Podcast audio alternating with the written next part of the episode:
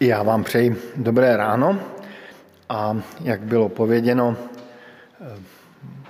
budeme, vrátíme se znovu k našemu verši, který jsme si vylosovali na rok 2022 a e,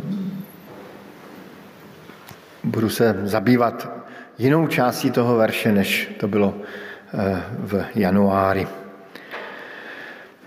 Jednou jsem pozval svého kamaráda na takový evangelizační misijní večer do naší skupiny mládeže v Brně. Byl tam tedy pozván kazatel tady ze Slovenska, kazatel Vlado Pfeiffer, který zakládal sbor v Žilině a byl tam i se svojí manželkou Ruth a měli za úkol oslovit evangeliem, tedy křesťanskou zvěstí, nás um, už, už takový starší dospívající. A já jsem tam tedy, jak jsem pověděl, pozval svého kamaráda, eh, aby i on mohl slyšet eh, evangelium a v takové naději, že bude osloven. A tehdy ta manželka bratra kazatele Vrado Pfeiffera, Ruth, takovým eh, velmi důrazným, jasným, pregnantním způsobem vysvětlovala, že to nejdůležitější je, abychom pozvali Pána Ježíše do svého srdce. To je taková eh, klasická formulace upřímných křesťanů. Eh, někdy se to používá i, i u takových mladších dětí, tak Aničko, už si přijala Pána Ježíše do svého srdíčka? Když jsem tehdy tu formulaci slyšel, tak jsem si říkal, doufám, že se mě na to nezeptá ten můj kamarád. A když jsme se vraceli eh, domů, tak sotva jsme vyšli z modlitebny a šli jsme po ulici, tak první jeho otázka byla, prosím tě, Petře, vysvětli mi, co to znamená přijmout Pána Ježíše do svého srdce. A tak vznikl rozhovor, ehm, ve kterém jsem se snažil upřímně dávat najevo, že vím, o čem mluvím, ale dodnes ten pocit vím, dokonce i to místo, kde jsme spolu mluvili, na něj dodnes vzpomínám, vím, že jsem si vůbec nebyl jist, co to vlastně znamená, o čem mluvím. Vím, že jsem si dobře uvědomoval, že to není jednoduchá otázka a není na to jednoduchá odpověď. A ten můj kamarád asi úplně všechno nepochopil, i když zájem měl. A e, myslím, že dodnes je tak v té fázi takového hledajícího člověka. A od toho rozhovoru jsem se i té větě vyhýbal, přijmout Ježíše do svého srdce. Ehm, a najednou po letech eh, znovu si čtu verš, který jsme si vylosovali pro náš sbor, v té takové vybrali nebo vylosovali pro náš sbor. A je tam napsáno, a Kristus, Pán, nech je svetý vo vašich srdciách. Rováček to překládá slovy, ale posvěcujte Pána, Boha vo svojich srdciách. A tak vás i dnes zvu takovému krátkému přemýšlení nad tímto veršem s vědomím, že to eh, jakékoliv přemýšlení je takové koktání, jako kdysi já jsem koktal v těch ulicích Brna.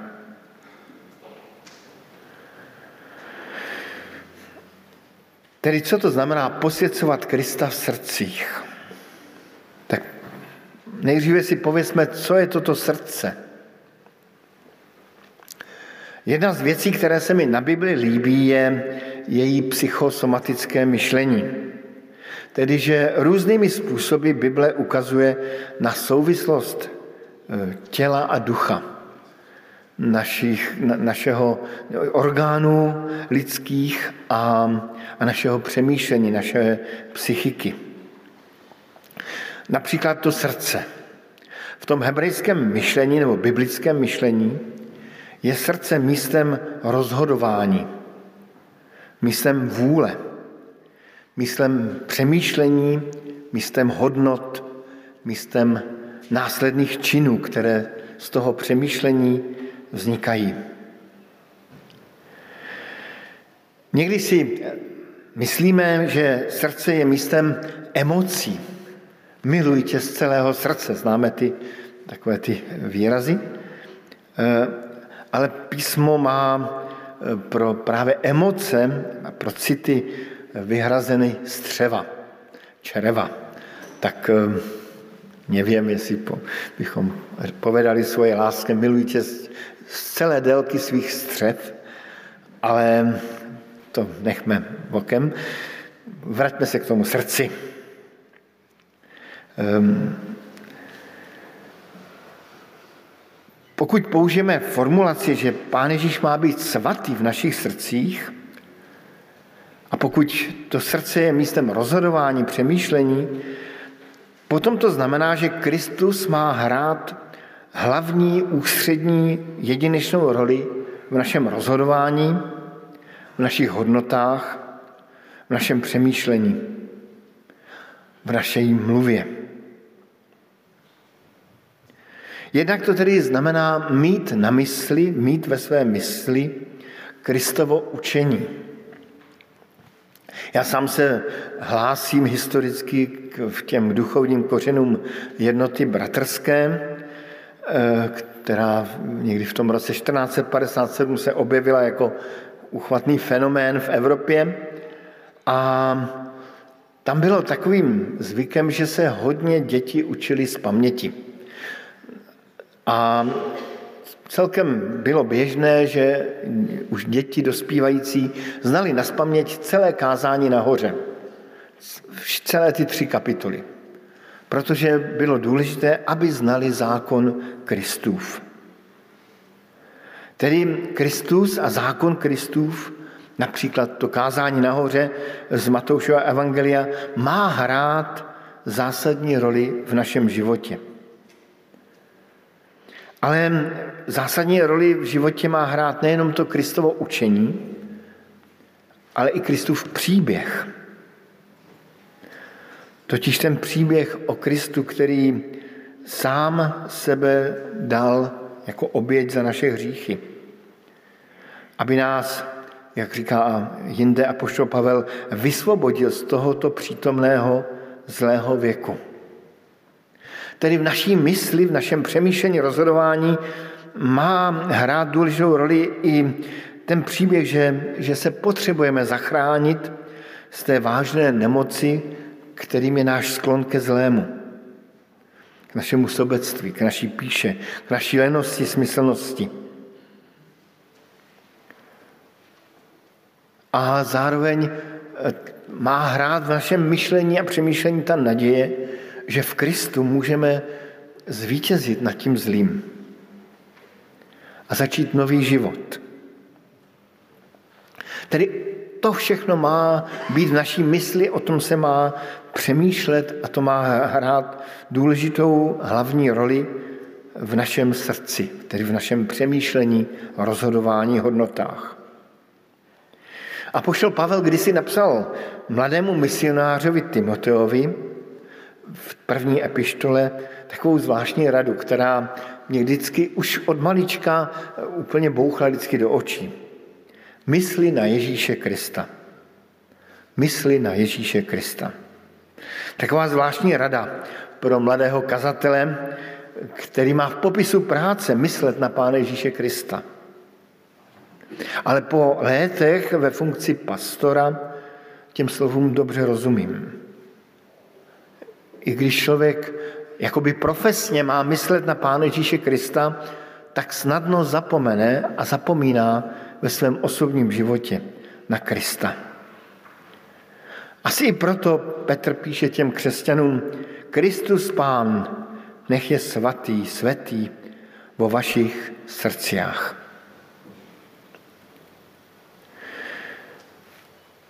Tady bych skončil to uvažování o Kristu v našich srdcích a v podobném duchu bych pokračoval a ptal se, co to znamená to svetý v našich srdcích, posvěcovaný v, naší, v našich srdcích. Tedy co je toto posvěcení Krista? Prapůvodní význam slova svatý znamená oddělený, vydělený, nevšední, jiný. Um, to tedy znamená, že si máme každý den uvědomovat tu jedinečnost Krista. To, že příběh Kristův, je, Kristovo učení je nevšední, je úplně jiné.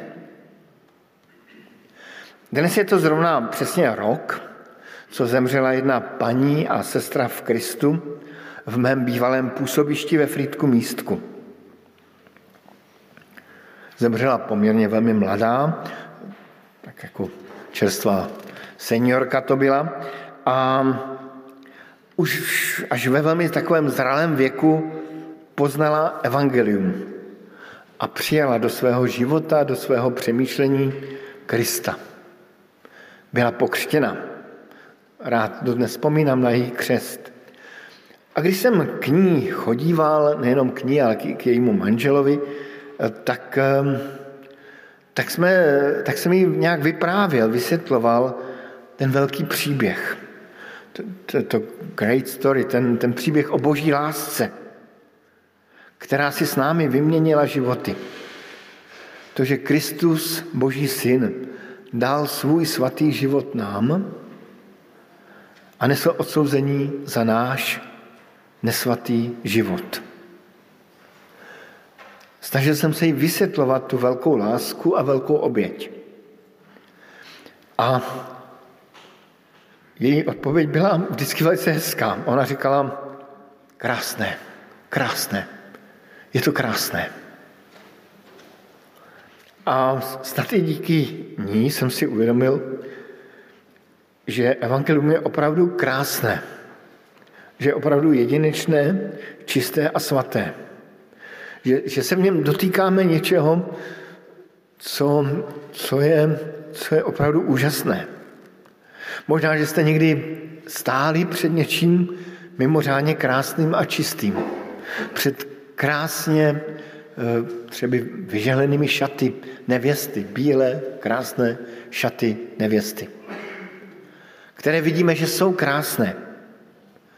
Nebo před nějakým drahokamem, do kterého zasvítili světlo. A člověk si říká, to je krásné, čisté, jedinečné.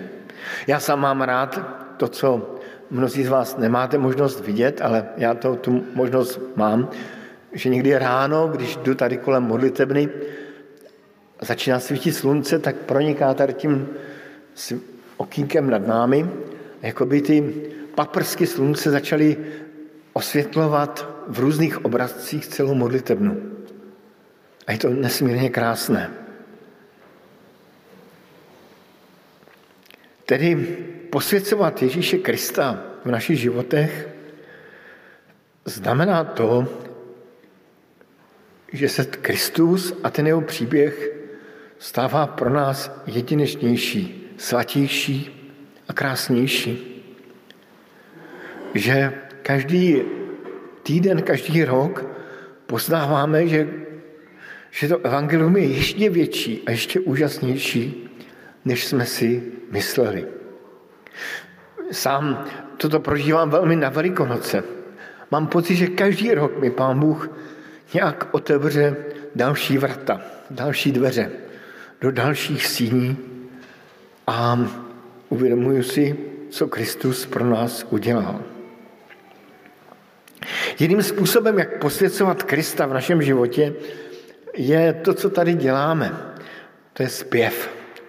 Že zpíváme písně k oslavě Krista, k oslavě Evangelia, k oslavě krásy Krista. Ehm, sám mám velmi rád píseň, ehm, kterou jednou možná zaspíváme, ale já jsem si na ní při, přípravě kázání vzpomenul, nad všechny klenosti si krásnější. Můj klenote, můj Ježíši. Ehm, nebo zpíváváme tady i tu krásnou píseň od Kristiny Rojové, Králu nebes, kdo vypoví jména tvého moc. Ehm, I v písních můžeme poznávat jedinečnost a krásu Krista. Krista posvěcujeme i modlitbou, když se modlíme a vyznáváme, že každý den potřebujeme odpuštění a jeho milost. Jako kdybychom každý den potřebovali setřít prach ze svého nitra, ze svého srdce, ze svého přemýšlení, který se tam každý den usazuje. Někdy více, někdy méně, ale usazuje. A právě když se člověk prosí Krista za odpuštění, tak se děje mnoho věcí. Uvědomujeme si, že sám si uvědomuju, že při vyslovení té prozby za odpuštění přiznávám Pánu Bohu právě ten svůj sklon ke zlému, k píše, k sobectví. A zároveň si uvědomuju, že to byl Kristus, kdo umíral za moje hříchy na kříži. A to je moment velmi pokořující. A často pocituju, že se v mém nitru všechno bouří. Že si říkám, já přece na svůj život stačím sám. Nepotřebuji, aby mi někdo odpouštěl. Ale přesto právě i to vyslovení té jednoduché modlitby, kterou známe z východních církví, Pane Ježíši, buď milostiv mě hříšnému, tak až něco jakoby láme v prostoru, v čase, někdy v nás. Kristus Pán, nech je svatý vo vašich srdciách. Ale ten verš pro rok 2022 pokračuje dál eh, a na tu myšlenku o posvěcování Krista navazuje slovy Buďte vždy připraveni dát odpověď každému, kdo vás žádá o zdůvodněně naděje, která je vo vás. Tedy lidé mají poznat a mají, náš život má vzbuzovat otázky,